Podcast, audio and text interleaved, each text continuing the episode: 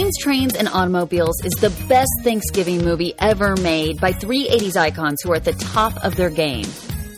I think that the only reason that Planes, Trains, and Automobiles is the best Thanksgiving 80s movie is only because there really aren't any Thanksgiving movies out there. This is 80s Movies Guide. A guide to what's wrong with your parents. Planes, Trains, and Automobiles is about this frustrated executive who's just trying to get home from a business trip in time for Thanksgiving, but has to encounter a snowstorm and many, many travel delays, as well as an unintentional travel companion. Very unintentional, like very, very unintentional. So I'm curious what you think about the movie, Riley. Um, I think that overall, the reasons that planes, trains, and automobiles has held up so well is for three reasons. One, you have Steve Martin's character, Neil Page, who basically stands in place for all of us. Anyone who has ever traveled by plane or I imagine train or rental car knows that usually there's a certain level of nonsense that we all have to endure. And we've all been there when a delay occurs, which you know, no matter if it's no one's fault or it's Mother Nature or you know, we're all a lot safer if we don't get on that plane. We all get frustrated because we, we just want to get on that plane. We just want to get to where we're going. So when he unleashes, as he does periodically throughout the film, as more things pile up, it's kind of pure fantasy for the viewer because it's the rage we've all wanted to let fly in similar moments. And on the other hand, we all know it's wrong, which is why we don't. And then we see Neil's conscience kick in as soon as he's done with his tirade. Yeah, I mean, I, I guess it's like that, but I feel like it's not that bad, and it was extremely over exaggerated. Like your car does not just blow up into flames while you're just like it's just sitting on the highway. Like, Well, he was smoking a cigarette, which, you know, I have to say, like, it was good to show smoking having a consequence. it's something that discourages smoking in movies because so many uh, examples of smoking in film is meant to show it as cool. So, you know, instead, he flicks a cigarette. Um, Del, who played, he's play, played by John Candy, flicks a cigarette out the window and it instead goes back in the car and eventually sets the car on fire. But you're saying you think that that's unrealistic? I mean, it just was sitting on the seat, and it would have like died off like at some point. I I feel like it just like would not have caught fire that easily. Well, I think it catches fire, and then the whole thing is with fuel. You know, that's what makes it a bigger explosion. But, um, but also, you know, one thing I I do understand that you're saying though is that what we see happening with Neil is that he flies off the handle and he goes into a rage, and that isn't. I think that that is more common now, where people you know, verbalize their rage. And and I think in the 80s people were more polite in general and didn't do that. You know, so uh, they, they they were more likely to hold it in and be polite and endure and uh, and so maybe that's something that we've kind of lost and maybe that's why that's those moments don't aren't as funny to you because they're more realistic. You're like, yeah, that's just like what people do. Yeah, pretty much. All right. Well, then I also think one of the things that really works in this film is John Candy's character, Del Griffith. So he is over the top annoying. Um, but yet we all know this guy. I mean, you have to say, Riley, you you have people in your life who are annoying. Like right now, I don't know if this podcast is picking it up. Someone's just honking their horn. Like they're just honking their horn. We don't live in New York. We don't live, you know, in in in downtown LA. We don't live in these areas yet. Someone is just honking their horn annoyingly outside our window. But the point is, is like you know, there is that annoying person who you just can't shake, who likes you, who's always around, and you don't want to be mean to them, but yet you're like, I really need you, and I don't, you know, it makes you feel bad if you're mean, but you're like, how can I get this person to leave me alone? And we see Neil try to find ways to get Del, and then, you know, he just winds up feeling guilty. So what do you do for a living, Neil Page? Marketing. Marketing. Super. Super. Fabulous. Isn't that nice? Uh, look, I don't want to be rude, but uh, I'm not much of a conversationalist, and I'd really like to finish this article. A friend of mine wrote it, so. Don't let me stand in your way. Please don't let me stand in your way. The last thing I want to be remembered as is an annoying blabbermouth. you know, nothing grinds my gears worse than some chowderhead who doesn't know when to keep his big trap shut. If you catch me running off with the mouth, just give me a poke in the chops. But it just made me more annoyed because like I know that feeling and it like pisses me off sometimes. Also, the thing that I think works is not just that we know that Del is annoying and we recognize that, but you know, this is a real empathy builder of a film. And so one of the great things about movies is that it allows you to it puts you in someone else's shoes. And so this is really Neil's story and we're really seeing it through Steve Martin's character, but Del gives us examples of why he, you know, yes, he's annoying, but he's going through something and we don't really realize what it is he's going through. We don't even know until the very end of the film. But I think that there's this one scene and to me it's the scene that makes the whole film. And it's the scene where um, Neil unleashes on. He's so frustrated with Del and Del's just, you know, Del does take advantage. Del does do things like that. And so finally he's had it and he's leaving, and he just tears into Del And he's just going off on him, saying really cruel things, calling him names. And then the way Del comes back is something that, like, kind of hits us all in the heart. You want to hurt me? Go right ahead if it makes you feel any better. I'm an easy target. Yeah, you're right. I talk too much. I also listen too much. I could be a cold hearted cynic like you. But I don't like to hurt people's feelings. Well, you think what you want about me. I'm not changing. I like I like me. My wife likes me. My customers like me. Because I'm the real article. What you see is what you get. I, feel like anyone who's been bullied can kind of relate to that moment of where Del stands up for himself and uh, says something in a way that makes the bully understand that what he's doing is wrong. Um, I also think the third thing that makes this movie amazing is John Hughes. So John Hughes finally graduates from the teen dramedy in this film. Before that, you know, of course, he'd written National Lampoon's Vacation, and then when he got into directing, it was, um, you know, Sixteen Candles and The Breakfast Club and Some Kind of Wonderful, and he had all of these teen films, and so finally he's doing an adult film. And this Planes, Trains, and Automobiles is somewhat based on an experience that he went through where he was trying to get home uh, in time. He was on a business trip and was left the mo- Wednesday morning before Thanksgiving and was, you know, in town in New York to do his pitch. And then he was supposed to be back Wednesday night. And then there was a snowstorm and he winds up in Wichita, Kansas and he cannot get home. And it took him five days where the characters in our movie, which seems re- unrealistic, took three days. So he definitely had some real material to work with.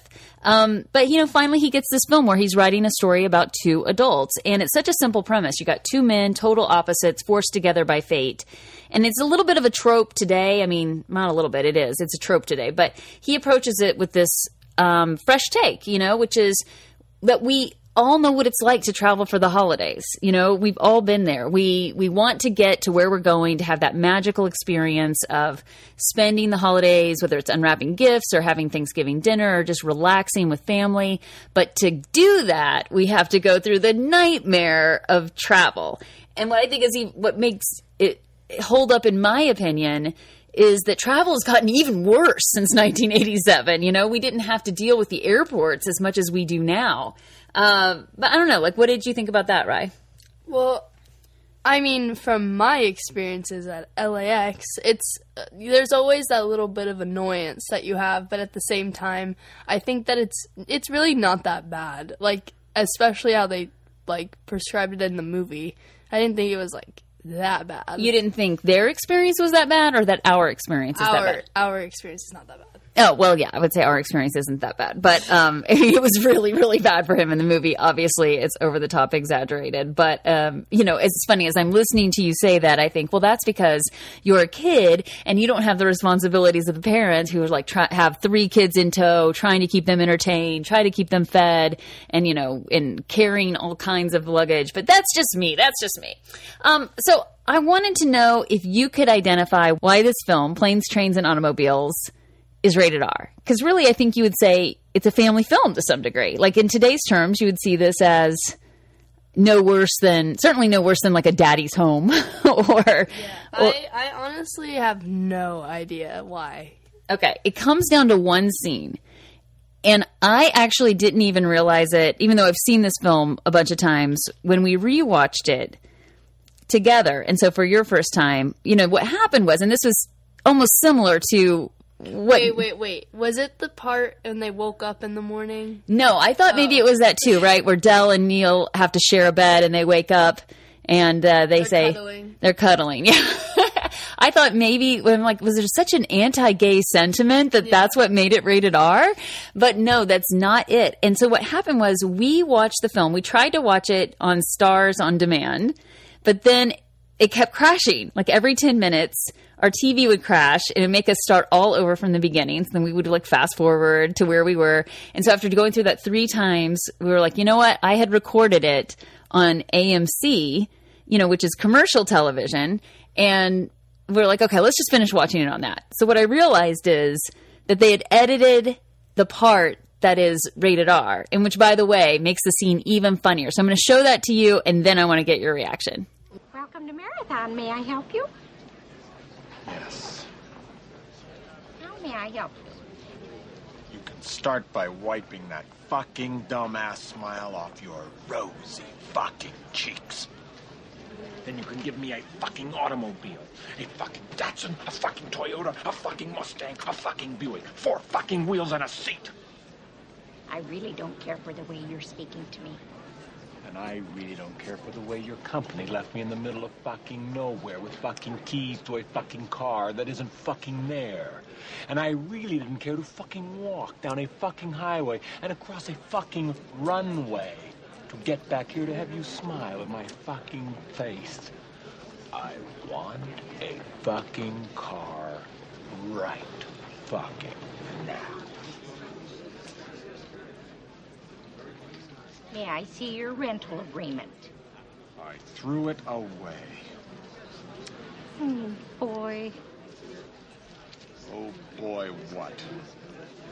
you're fucked. There's no way the studio would let a PG 13 rating go for 18 F bombs. You know what I mean? Like, and I'm actually kind of amazed they did then, but I think it's because you had John Hughes, who is a powerhouse, and Steve Martin, who was a powerhouse, and, um, and John Candy too. But I think, but what I found out was that one of the reasons Steve Martin did this film was that scene he really sparked to that scene and the character flying off the handle and unleashing all those uh, F words. And so I can imagine then that there's no way they were cutting that scene. And by the way, the scene is a masterclass in comedic acting. Um, Edie McClurg, who came from uh, the Groundlings, um, she is just an improv master. And so the whole beginning of the scene, where she's going through all the things that she's going to do uh, with over Thanksgiving, and that they have to make ambrosia and they have to wake their mom up, and all of this kind of stuff. Like, you know, she's just improvising it. And she said it was just her, you know, just stuff that she would say in her real life if she was having a conversation with her sister. But there's moments like that, or where she scratches her hair with uh, with a pen, and and every little bit of it is just like calculated perfection to some, you know, when it comes to comedy. So it's just a great scene and worth the rated R. And of course, this is a film made in 1987, and there are many 80s hallmarks in it, like the Casio watch that Del wears. It's a brand you probably haven't heard of. Um, Yes, I have. you've heard of Casio? Yeah, Okay. Nobody has a Casio anything, right?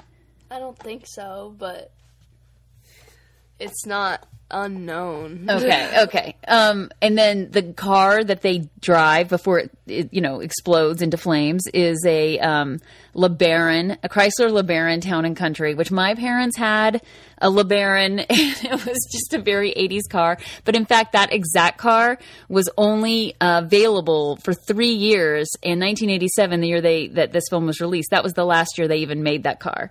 So that's very 80s.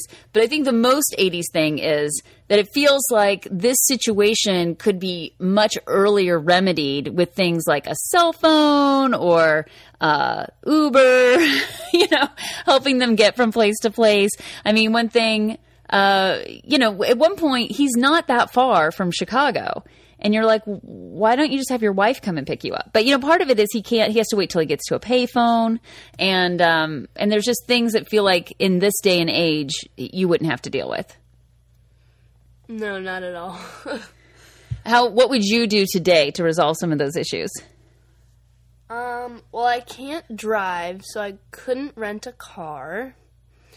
Um, I would probably I would just have like landed a hotel and waited for the next flight. Like I mean, I understand he had to get home, but I think everyone that's what everyone on the plane was trying to do. So yeah, I just would have like called a hotel. Yeah. Well, I think the difference is is a parental desperation to get home to be with your kids, whereas you'd be like vacation.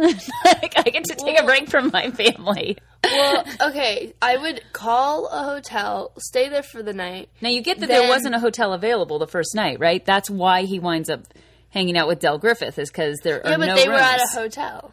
Yeah, but there were no rooms. He got the last one, and Del only got it because he sold shower rings to the owner, and they only had the one room. Well, then I would have found Del, or yeah, I would have found Del, stayed at the hotel, then got a taxi, drove near Chicago, like as close as I could get, call another hotel for that night, and then do the same thing the next day. Uh, okay, well maybe that would have solved it, but we'll see. Um, all right, so finally, uh, what are, what is your takeaway from this film? I mean, I think they were trying to get at that family's important and you need to be there for the little moments because you won't have them.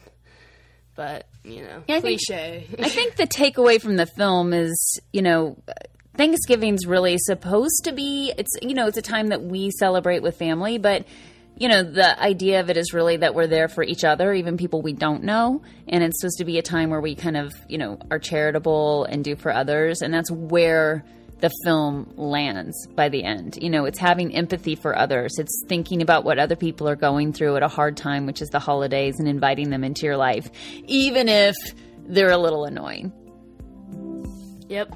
Thanks for listening to us here at 80s Movies Guide. Uh, please follow us on Instagram and Twitter, Facebook, whatever social media of your choice, and look for our podcasts. Thanks. Peace.